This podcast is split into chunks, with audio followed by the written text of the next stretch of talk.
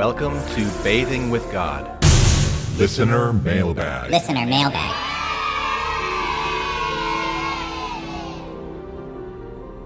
Hey, Quad. Hey, what? We have another listener question. I know. This one comes from Randy. I know that too. Randy says, Hey, Glenn. I've tried to get into this bathing with God thing, but I can't believe you can say this stuff with a straight face. You seriously are claiming that thoughts create reality? Do you want me to prove how stupid that is for you right here and right now? Close your eyes. Now, picture that I'm sitting right across from you. Think really hard and concentrate. Use all of your thought power to make me appear in front of you. Are you concentrating? Now, open your eyes. I bet I'm not there, am I? There. Now put away your magical thinking and stop making such a fool of yourself. Pull it together, man. Wow. Thanks, Randy. What do you think about that, Quad? What do I think about what? About Randy proving how stupid it is to think that thoughts create reality. I think he's right. Pull it together, man. He's right? Yes. He is being consistent and true to his own way of thinking, which is that it is stupid to think that thoughts create reality in the way that he understands the reality of reality. Wait, what? So thoughts don't create reality? Of course they do. I'm confused. Of course you are. Are you enjoying yourself? Of course I am. Will you just explain what you want to explain then? Of course I will. The word that is tripping you up here is reality. Randy is right. If you think that you can defy the known laws of physics and just conjure up physical matter into existence from thoughts alone, that is magical thinking. Or, if you think that you can levitate objects with your thoughts, or move objects with your mind like a Jedi Knight, well, that's magical thinking too, and that is stupid, or at least it is mistaken. But that isn't really the best example to use to determine whether or not thoughts create reality. The reality that thoughts create is much more real, familiar, and obvious. So real, familiar, and obvious, in fact, that you usually don't even recognize that your thoughts are what is doing it. Let me share this Big Ideas Made Easy video from YouTube's very own Explanimator. Whatever you do, don't think about a white bear. Think about anything else a nice tropical beach, your first kiss, donuts. Just don't think about. okay, fine. It's not that easy. We love our brains, but we're actually not that great at controlling our thoughts. Why is that? Well, it would help if we actually knew what a thought was. Really, there are only two possibilities.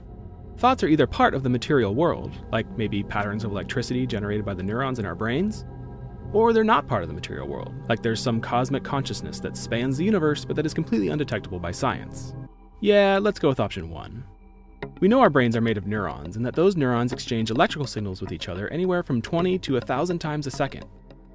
And with around 100 billion neurons in a typical human brain, that's a lot of activity. But most of it never rises to the surface to become a conscious thought. A lot of that subconscious activity is just the brain making sense of the various inputs it gets from the world. This is just raw perception, like the automatic light that switches on when you walk into a room. But how is perception different from thought? Well, for one, we can think about things that aren't immediately in front of us, like that sandwich you had for lunch an hour ago. But we can also think about things that we can't actually see directly, like the event horizon of a black hole, or the internet. And we can even think about things that can't really exist at all, like a perfect circle. So somehow thoughts originate and stick around in our brains. But how? Well, the short answer is we don't know. But we do have ideas. Like, researchers studying the brains of awake monkeys have found groups of neurons that fire together to form coordinated, complex patterns of electricity. When these patterns get strong enough, the brain spawns precise copies of them in different areas. These copies can go on to set off avalanches of further brain activity. But are they thoughts? Well, the patterns are complex and repeatable, so they may be a way for the brain to store and transmit information. But it's too early to tell if they actually are the physical basis of thought or something else entirely. In any case, because thoughts arise from brain activity, and most brain activity is subconscious, it makes sense that we only have limited control over what we think about. And it gets doubly hard when we're told not to think about something. Some part of the brain has to keep track of whatever it is we're not supposed to be thinking about, if only to make sure we don't think about it. And just like it's nearly impossible to not think about something once you've been told not to think about it, there may be all kinds of thoughts that we simply can't think at all. So maybe that's why some of the mysteries of the universe are still beyond our mind's grasp. For now, at least, we can blame it on the brain. What did you think? What was your favorite part of that message? Well, I, I guess my favorite part was that thoughts are either part of the material world or they aren't. And where do you fall on that? That everything is part of the material world. Even quantum energy? Of course, because that's what forms the material world. That's what I think too. So let's explore then what it means for something to be real.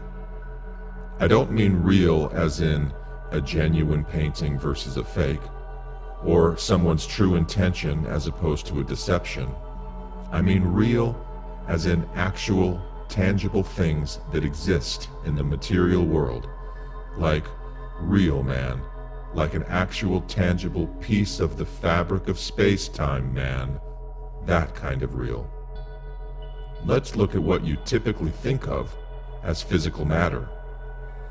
Physical matter includes solids, liquids, plasmas, and gases, right?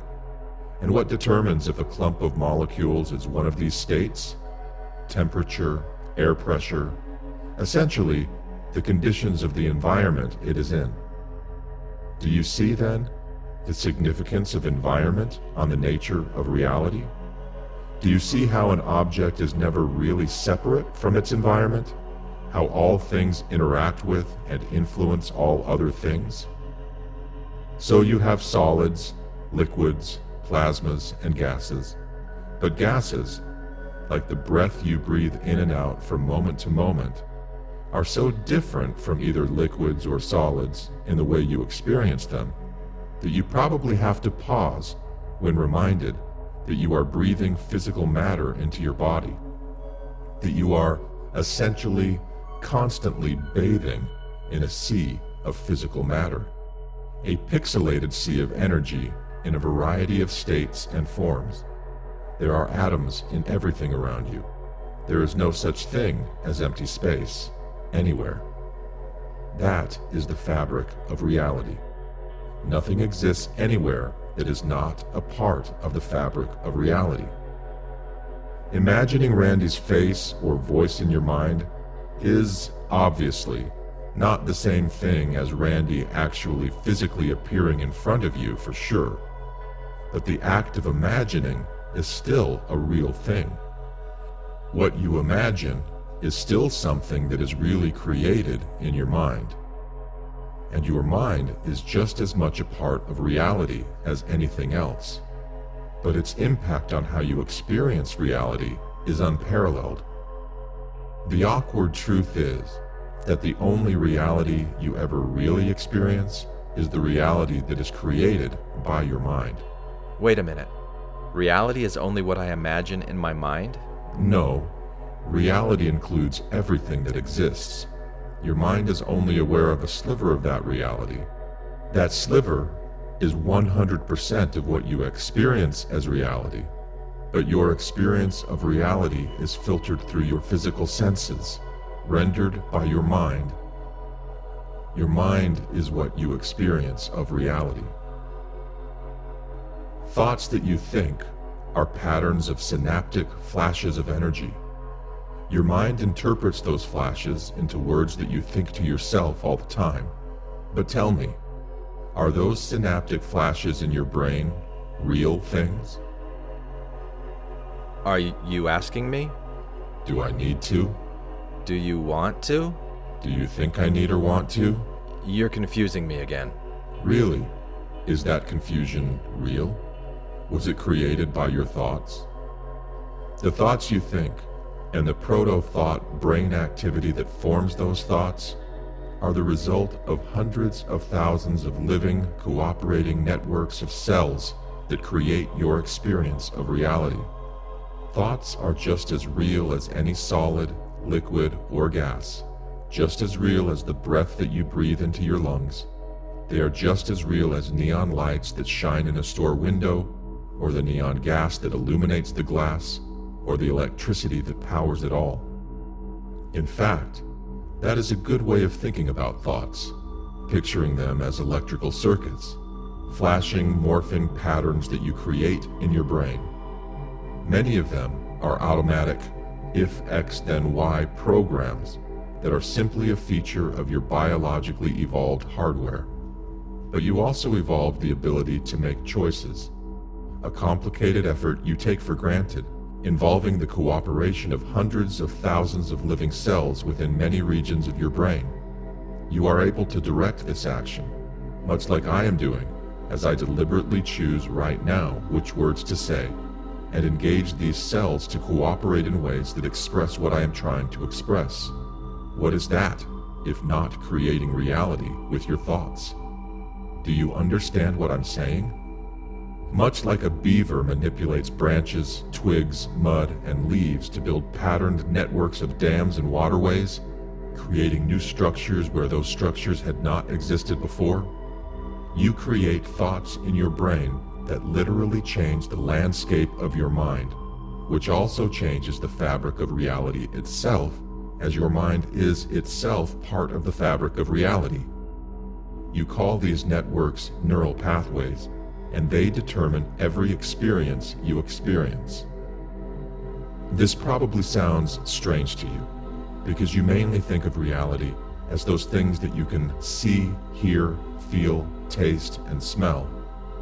But you do understand, don't you, that there are many real things that you cannot detect with those physical senses. Reality is the true nature of existence. If something exists, it is a tangible, real thing, right? If something does not exist, you would say it is not real. But you cannot truly imagine something that does not exist, because the very act of imagining brings that thing into existence, at least as a thought form. The form of an electrical pattern in your brain that did not exist before your thought beavers built that new patterned neural pathway network of synaptic firing dams. Thoughts are a different form of reality than the actual physical thing that you might be thinking of, but being a different kind of reality does not make it not real. Thoughts create reality in part because thought forms are themselves tangible patterns in the fabric of reality. That is difficult to grasp because you do not typically see, feel, or hear your thoughts.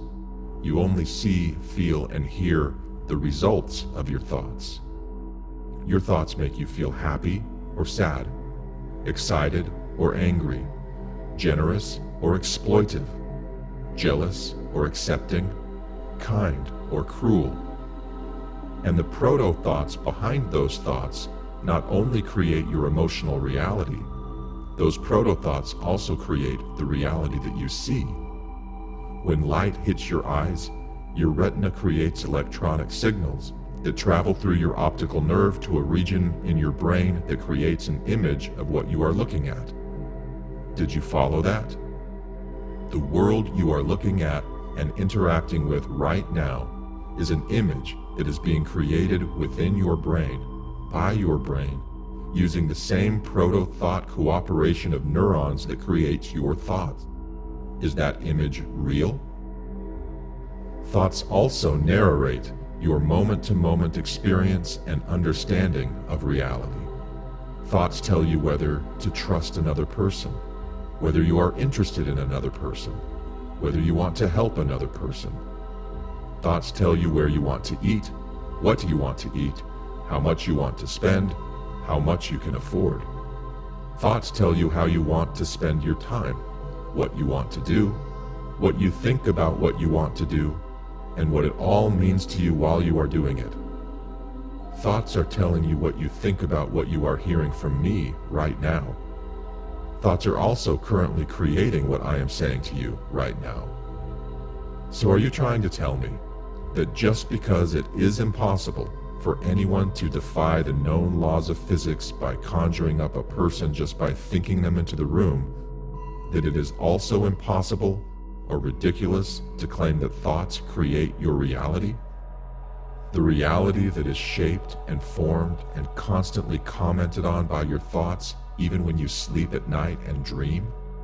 Are you telling me that this is not what is really going on?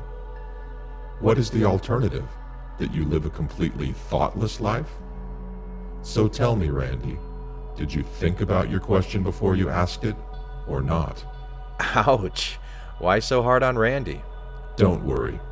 It's not directed at the real Randy, just the imaginary thought form of Randy that I have created right here within the fabric of your own divine imagination. A different kind of real, of a different kind of Randy. All right, well. well, that wasn't obfuscatious at all. Really? You think? Thank you for listening to Bathing with God. If you like what you just heard and would like to purchase a print or Kindle version of the complete book, search for it on Amazon.com or go to the website bathingwithgod.com. And if you really, really like what you just heard, share it with someone you love and give me a five star rating on iTunes or whatever podcasting platform you use. You can also like our Facebook page and subscribe to the Bathing with God YouTube channel. And if you'd like to reach out to me personally, you can email me, Glenn Osland, at bathingwithgod at gmail.com. I'd love to hear from you, and probably so would Quad. Oh, yeah. Bring it. Thanks again for listening to Bathing with God.